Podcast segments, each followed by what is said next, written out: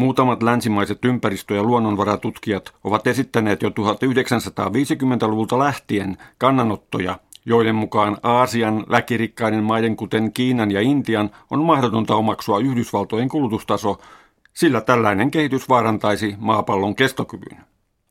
Viime aikoina myös muutamat aasialaiset ympäristöjärjestöt ja ympäristötutkijat ovat päätyneet vastaaviin johtopäätöksiin.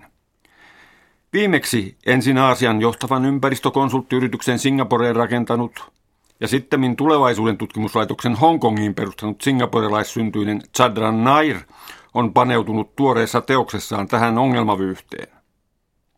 Hänen mukaansa tätä keskustelua ei tule jättää länsimaisille, vaan aasialaisten on osallistuttava siihen omista lähtökohdistaan.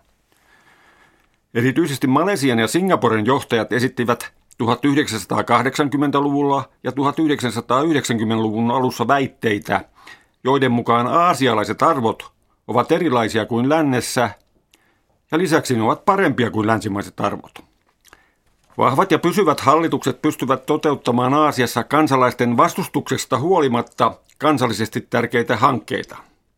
Aasialaisiin perinteisiin kuuluu perheiden ja yhteisöiden kunnioittaminen ja epäoloillisten ristiriitojen välttäminen – Lisäksi monissa Aasian maissa on säilynyt uskontoja, perinteitä ja perinteisiä arvoja. Tämä keskustelu on selvästi vaikuttanut Nairin teokseen. Chandran Nair rajaa tarkastelemansa Aasian lähinnä Etelä-, Kaakkois- ja Itä-Aasiaan. Tällöin voi hyvin perustein väittää, että kaikki uudenlaiset ideologiat, kuten liberalismi, marksismi, kommunismi ja nationalismi, ovat tuontitavaraa lännestä – mutta myös sellaiset uskonnot, kuten kristinusko ja islam, ovat saapuneet sinne lännen suunnasta. Itse asiassa tiukasti ottaen perinteisiä aasialaisia arvoja edustavat lähinnä perinteiset aasialaiset uskonnot, mutta niillä on ollut ongelmia suhtautumisessa uuden aikaistumiseen. Siksi keskustelu aasialaisista arvoista on väistämättä ristiriitaista. Voimakkaasti talouskasvuun suuntautuvassa Aasiassa ei olla välttämättä kovin innostuneita ympäristöjärjestöjen toiminnasta – ja niistä on käytetty monia halventavia nimityksiä, kuten dingot, vihreät kmeerit tai edistyksen vastustajat. Kun Nair haluaa tehdä pesäeron näihin, hän viittaa teoksessaan lähinnä tuoreeseen länsimaiseen ympäristötutkimukseen. Hänen pyrkimyksenään on esittää vakavaa ja perusteltua analyysiä. Jokaisen luvun alussa on kvantitatiivisia käyriä ja taulukoita. Nairin mukaan maailmassa valitsee jatkuvasti paheneva ympäristö- ja kehityskriisi. Tärkeitä ilmenemismuotoja ovat ilmakehän lämpeneminen, ympäristön pilaantuminen ja monien tärkeiden luonnonvarojen ehtyminen. Tähän ei kuitenkaan suhtauduta vakavasti. Maailmassa vallitsee massiivinen todellisuuden kieltäminen.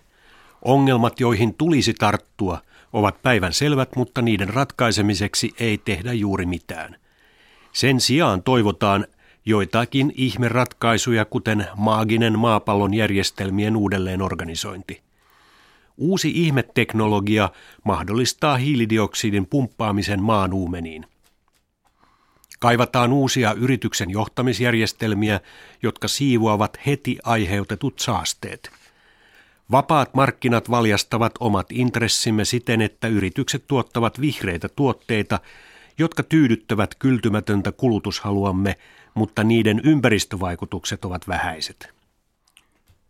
Kansainväliset suuryritykset, kehityspankit, talouslehdet, konsultit ja taloustieteilijät tuijottavat silmänsä kipeiksi erityisesti Kiinan ja Intiaan, jossa nähdään uusia menestysmahdollisuuksia. Aasia on valtavan kulutuskysynnän kynnyksellä. Sadat miljoonat ihmiset ostavat kännyköitä ja jääkaappeja – mutta nämä ovat vain kärkijoukkoja. Seuraavana vuosikymmenenä miljardit uudet kuluttajat liittyvät joukkoon ja ostavat moottoripyöriä ja autoja, käyttävät iPhoneja ja uusia televisioita. He siirtyvät massoittain maaseudulta kaupunkeihin.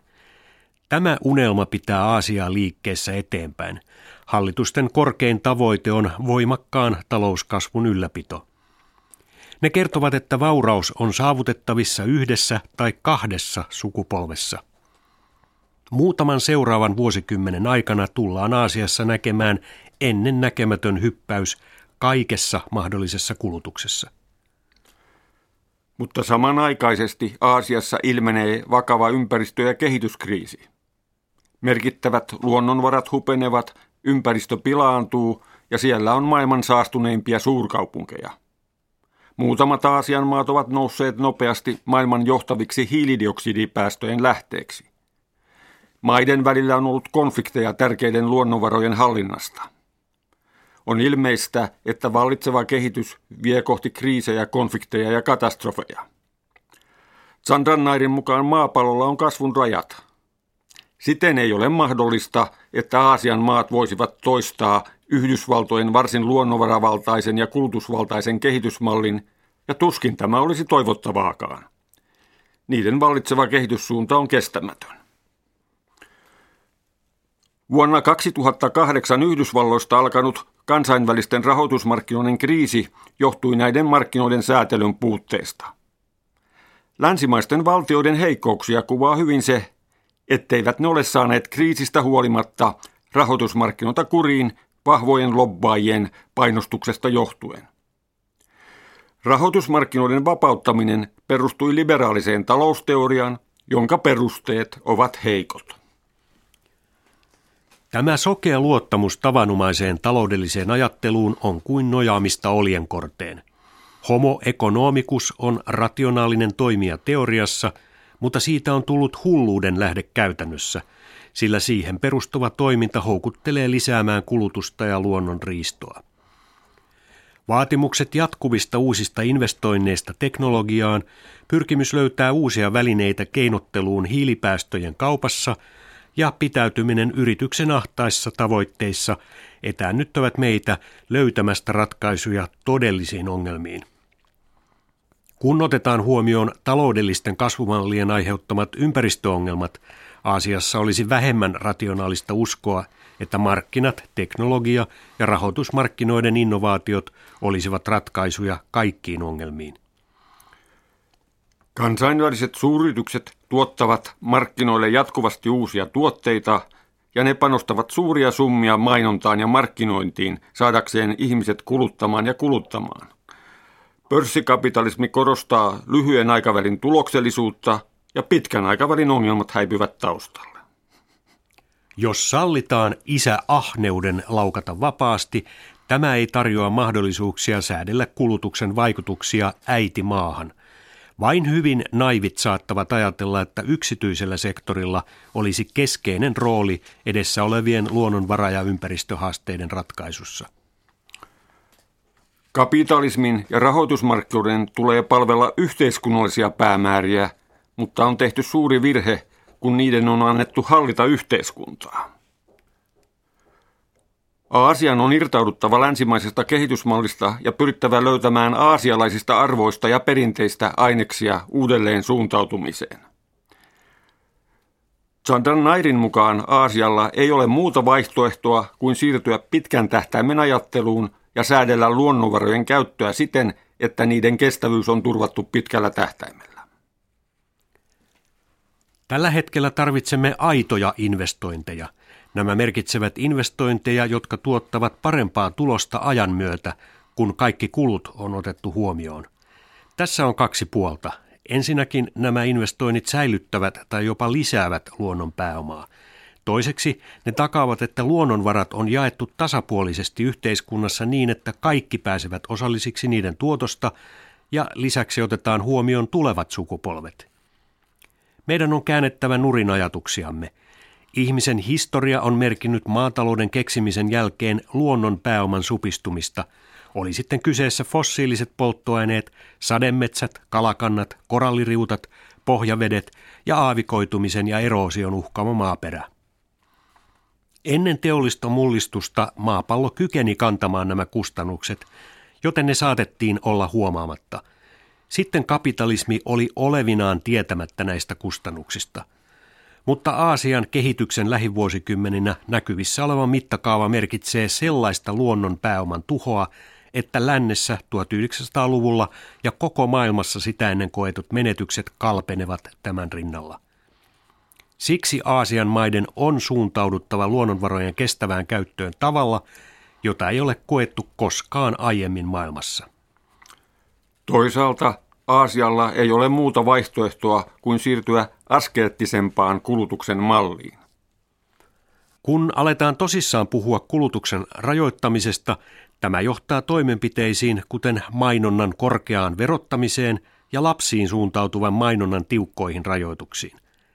Lasten koulutuksen keskeisiin tavoitteisiin kuuluu tietoisuuden herättäminen luonnonvarojen kulutuksen rajoittamisesta. Chadran Nairin uuden aasialaisen kehitysmallin keskiössä on uudelleen suuntautuva aasialainen valtio, joka on omaksunut pitkän aikavälin ajattelun sekä kestävän luonnonvaratalouden ja joka toimeenpanee tarvittavia säätelyjä. Aasialaisen valtion tulee keskittyä pitkän aikavälin tarkasteluun pikemmin kuin lyhyen aikavälin kehityksen pohdintoihin. Kuten tässä kirjassa on aiemmin esitetty, nykyhetken tyrannia merkitsee, että markkinat aliarvioivat tulevaisuutta. Toiseksi valtion on rajoitettava luonnonvarojen käyttöä ja kulutusta. Ympäristötekijöille ja ympäristöpalveluille sekä luonnon pääomalle on annettava realistiset hinnat. Lainsäädännön tulee rajoittaa sellaisia teknologioita, palveluja ja käytäntöjä, jotka suosivat kulutusta. Sen sijaan tulee tukea investointeja tavaroihin ja palveluihin, jotka vähentävät luonnonvarojen kulutusta. On selvä, että näin toimiva valtio kiinnittää suurta huomiota kansalliseen kehitykseen, ja tämä merkitsee irtautumista sellaisesta kansainvälisestä järjestelmästä, joka on antanut Aasian maille erilaisia rooleja, kuten nousevat markkinat, vientiin suuntautuvat taloudet tai uudet kulutuskysynnän lähteet. Mutta toisaalta on yhtä selvä, että aasialaisten maiden on kehitettävä keskinäistä yhteistyötä monien rajat ylittävien ongelmien ratkaisemiseksi. Sadran Nair ilmoittaa teoksensa, jossa hän pohtii Aasian roolia kapitalismin uudistamisessa ja maapallon pelastamisessa loppupuolella, että hän kannattaa uusia teknologioita ja ydinvoimaa. Tämä ei ole välttämättä sopusoinnussa sen kanssa, mitä hän esittää aiemmin – mutta se on ilmeisesti tarkoitettu osoittamaan, ettei hän ole edistyksen vihollinen. Kun hän keskittyy länsimaisen liberalismin, erityisesti uusliberalismin kritiikkiin, hän välttää muuten keskustelua länsimaisista ideologioista, kuten vaikkapa kommunismista. Hän haluaa näin turvata selustansa Aasiassa.